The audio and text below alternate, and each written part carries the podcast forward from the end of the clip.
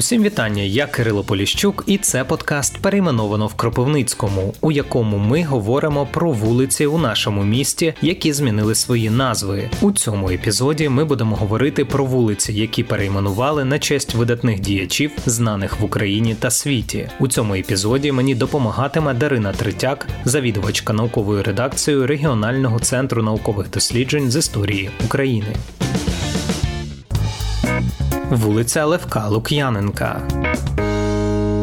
Левко Лук'яненко Дисидент, один зі співзасновників української гельсінської групи, депутат Верховної Ради України чотирьох скликань, автор акта проголошення незалежності України, Герой України. Народився 24 серпня 1928 року в селі Хрипівка Чернігівської області. Наприкінці Другої світової війни був мобілізований. Закінчив юридичний факультет Московського університету. На Львівщині, куди Левка направили на партійну роботу, він створив опозиційну до радянської влади українську робітничу селянську спілку, яка виступала за конституційне відокремлення України від СРСР. У січні 1961 року Левка Лук'яненка засудили до розстрілу за антирадянську агітацію та пропаганду. Вирок замінили на 15 років ув'язнення в мордовських таборах суворого режиму. Після звільнення він стає одним із засновників української Гельсінської групи. В березні 1990 року стає народним депутатом Верховної Ради, а 24 серпня 1991 року одним зі співавторів акта проголошення незалежності України. Тоді ж балотується в президенти України. На виборах посідає третє місце. 1992 року Лук'яненко був надзвичайним і повноважним послом України в Канаді. Пізніше повернувся в українську політику. В останні дні, попри поважні поважний вік, Левко Лук'яненко брав активну участь у житті держави.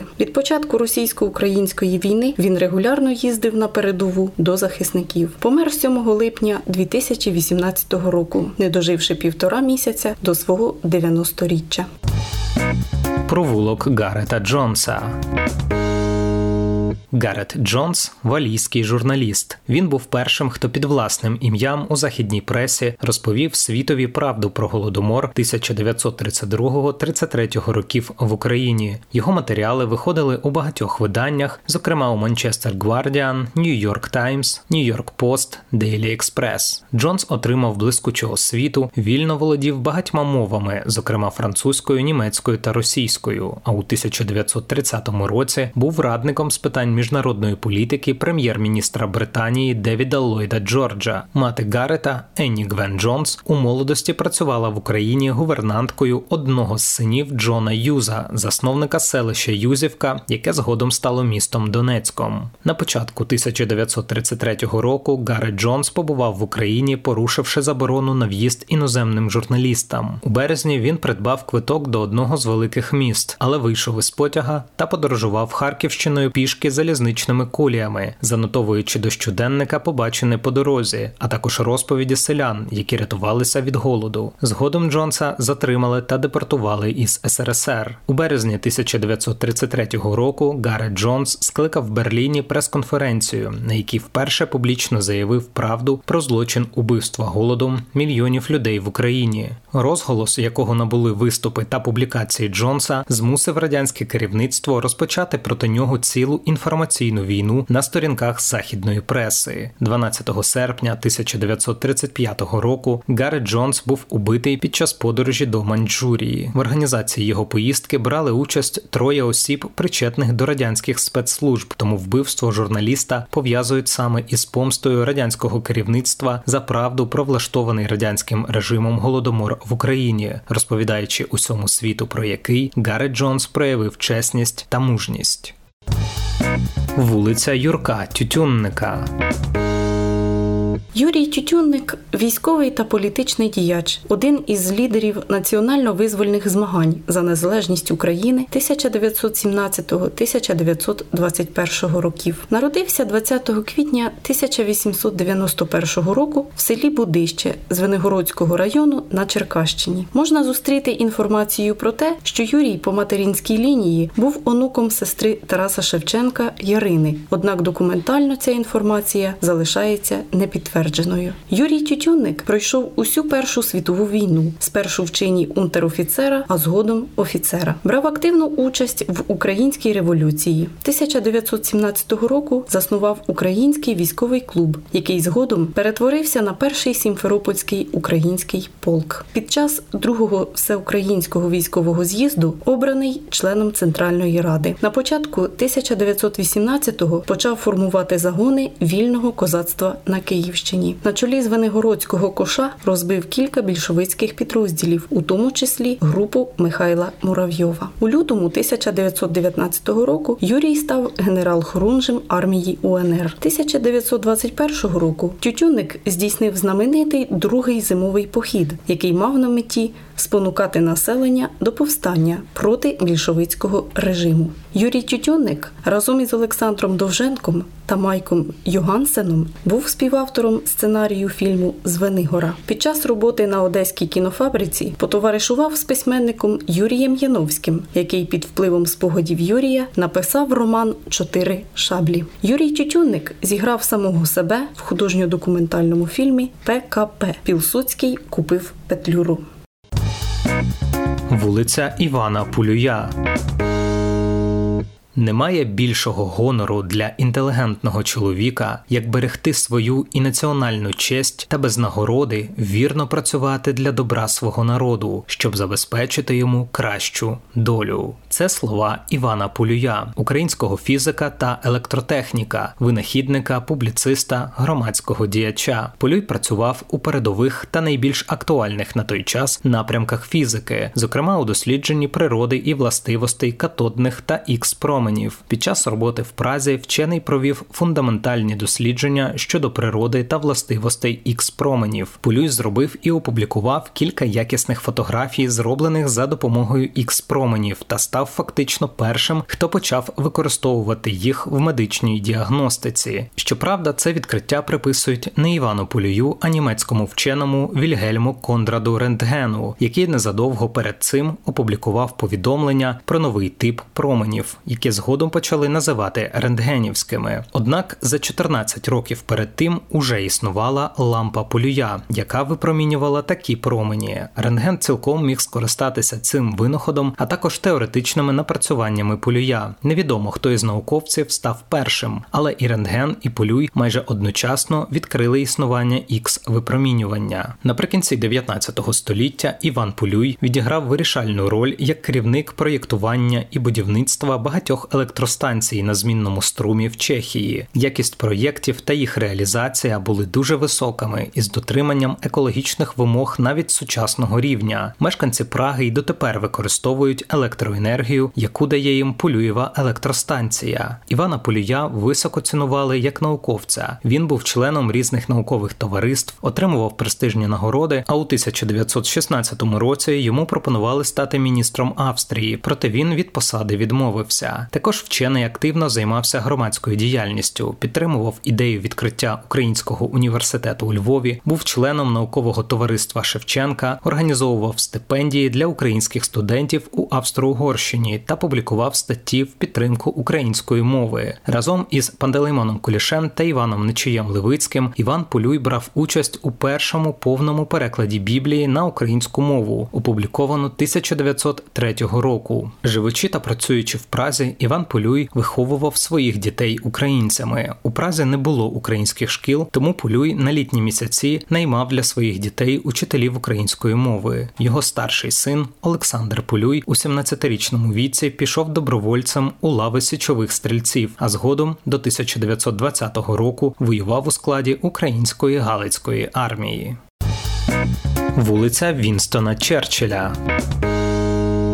Вінстон Черчилль двічі прем'єр-міністр Великої Британії, що привів країну до перемоги у Другій світовій війні. Міністр у різних урядах, письменник і публіцист, удостоєний Нобелівської премії з літератури, автор близько 550 картин. За даними опитування, проведеного 2002 року компанією BBC, Черчилль визнаний найвеличнішим британцем в історії. Вінстон Леонард Спенсер Черчилль народився 30 листопада 1870 1874 року в родовому маєтку герцогів Мальборо. З дитинства майбутній прем'єр-міністр не любив вчитися, а справжню цікавість у нього викликала тільки військова справа. Тому престижне військове училище він закінчив у званні молодшого лейтенанта. Черчилля призначили військовим кореспондентом на Кубу, потім в Індію та Єгипет. Окрім висвітлення подій, Вінстон особисто брав участь у боях і сумлінно ставився до своїх офіцерських обов'язків.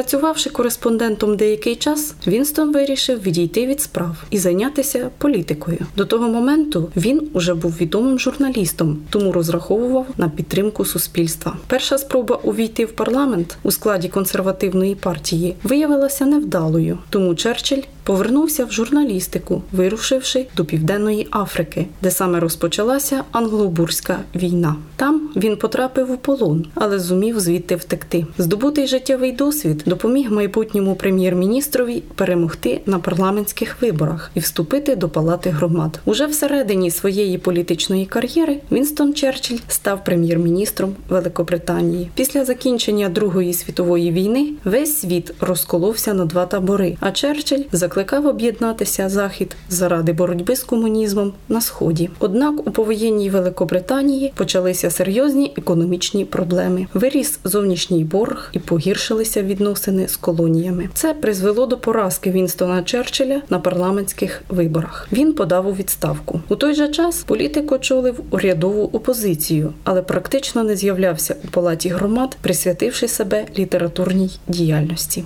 У 74 роки Черчилль знову став прем'єр-міністром Великобританії і наступні 4 роки керував країною. Вулиця Василя Вишиваного.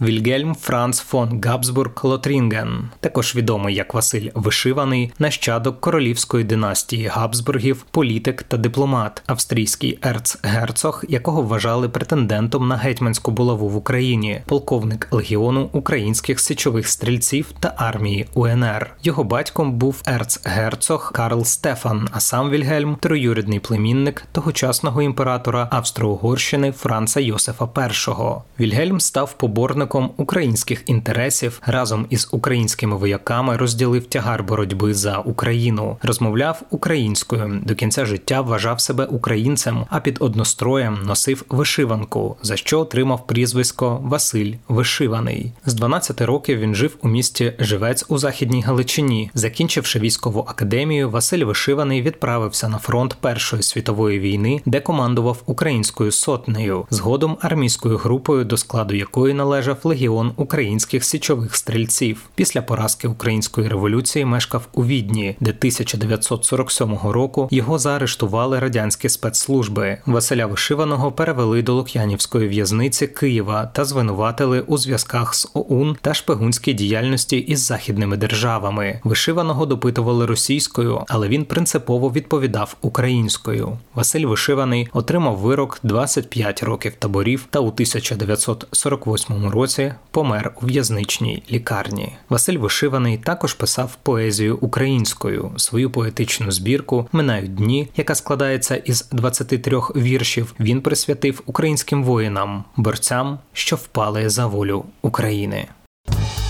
Вулиця Євгена Коновальця. Євген Коновалець один з найяскравіших діячів української революції 1917-1921 років, полковник армії УНР, командант Української військової організації, голова проводу українських націоналістів, перший голова організації українських націоналістів. Народився 14 червня 1891 року в селі Зашків на Львівщині у родині, чиї предки були священниками. Навчався у Львівській академічній гімназії та на правничому факультеті Львівського університету. На початку Першої світової війни Євгена Коновальця мобілізували до австрійської армії. Він потрапив у російський полон, звідки втік 1917 року. Під керівництвом Коновальця сформовано курінь січових стрільців, який розвинувся до кількох підрозділів. 1920 року Євген Коновалець створив українську військову організацію. Проживав у Празі. Празі, Відні, Берліні, Женеві, Римі. З 28 січня по 3 лютого 1929 року у Відні відбувся перший конгрес українських націоналістів, де засновано організацію українських націоналістів, головою якої обрали Євгена Коновальця. 23 травня 1938 року в Роттердамі полковник Євген Коновалець був убитий за наказом Йосипа Сталіна під час спецоперації, яка була проведена НКВС СРСР. Вулиця Петра Григоренка. Петро Григоренко, радянський генерал-майор, українець, правозахисник та дисидент, член-засновник Української гельсінської спілки, ставав на захист кримських татар та інших депортованих народів, виступаючи на мітингу в Сімферополі до століття від дня народження Григоренка, один із провідників кримсько-татарського національного руху Мустафа Джемілєв, на захист якого ставав Григоренко, сказав: завдяки Петру Григоренку радянській владі не вдалося створити міжнаціональну напругу між кримськими татарами та українцями. Хоча кримських татар, які поверталися, викидала з Криму і зносила бульдозерами будинки саме влада України, кримські татари чітко бачили межу між чиновниками, що вислужувалися перед Кремлем, і справжніми представниками цього народу. У 1964 році за правозахисну діяльність Григоренко був розжалований у рядові та позбавлений усіх державних відзнак. Кілька разів був заарештований та перебував у радянських тюрмах, таборах та психіатричних спец спецлікарнях. З 1977 року проживав у Сполучених Штатах Америки, де був членом української общини. Григоренко виступав у різних країнах Європи, закликаючи до підтримки радянських дисидентів разом з учасницею руху шістдесятників, правозахисницею Надією Світличною, видавав українською і англійською мовами вісник репресій в Україні. Помер Григоренко у Нью-Йорку, похований на українському цвинтарі в штаті Нью-Джерсі. Вулиця Івана Огієнка. Іван Огієнко церковний та політичний діяч, історик церкви, міністр освіти та ісповідань УНР, митрополит Української автокефальної церкви. Народився 15 січня 1882 року в містечку Брусилові на Житомирщині. Навчався в університеті святого Володимира. Тепер Київський національний університет імені Тараса Шевченка. Під час навчання молодий Огієнко захоплювався стародруком, вивчав книгознавство, текстологію та архівознавство. 1905 року вперше долучився до національно-визвольного руху. Працював в Українському науковому товаристві у Києві. Викладав лекції тільки українською мовою. Крім викладання, створював підручники з української мови для школярів, держслужбовців, військових. В січні 1919 року Огієнка призначили міністром народної освіти УНР. За час його керування в міністерстві ухвалили ряд законів про українізацію шкіл, відкриття гімназій та обов'язкове загальне навчання населення. У зв'язку із захопленням Кам'янця-Подільського більшовиками емігрував до Польщі, а потім до Канади. В Польщі Огієнко створив видавництво Української автокефальної церкви. Після смерті дружини в 1940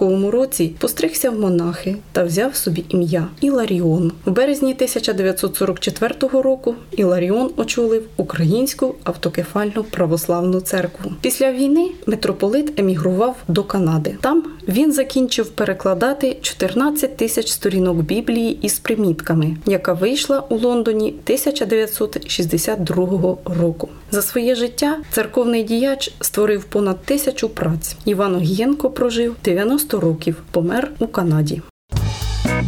Вулиця Мозеса Гомберга.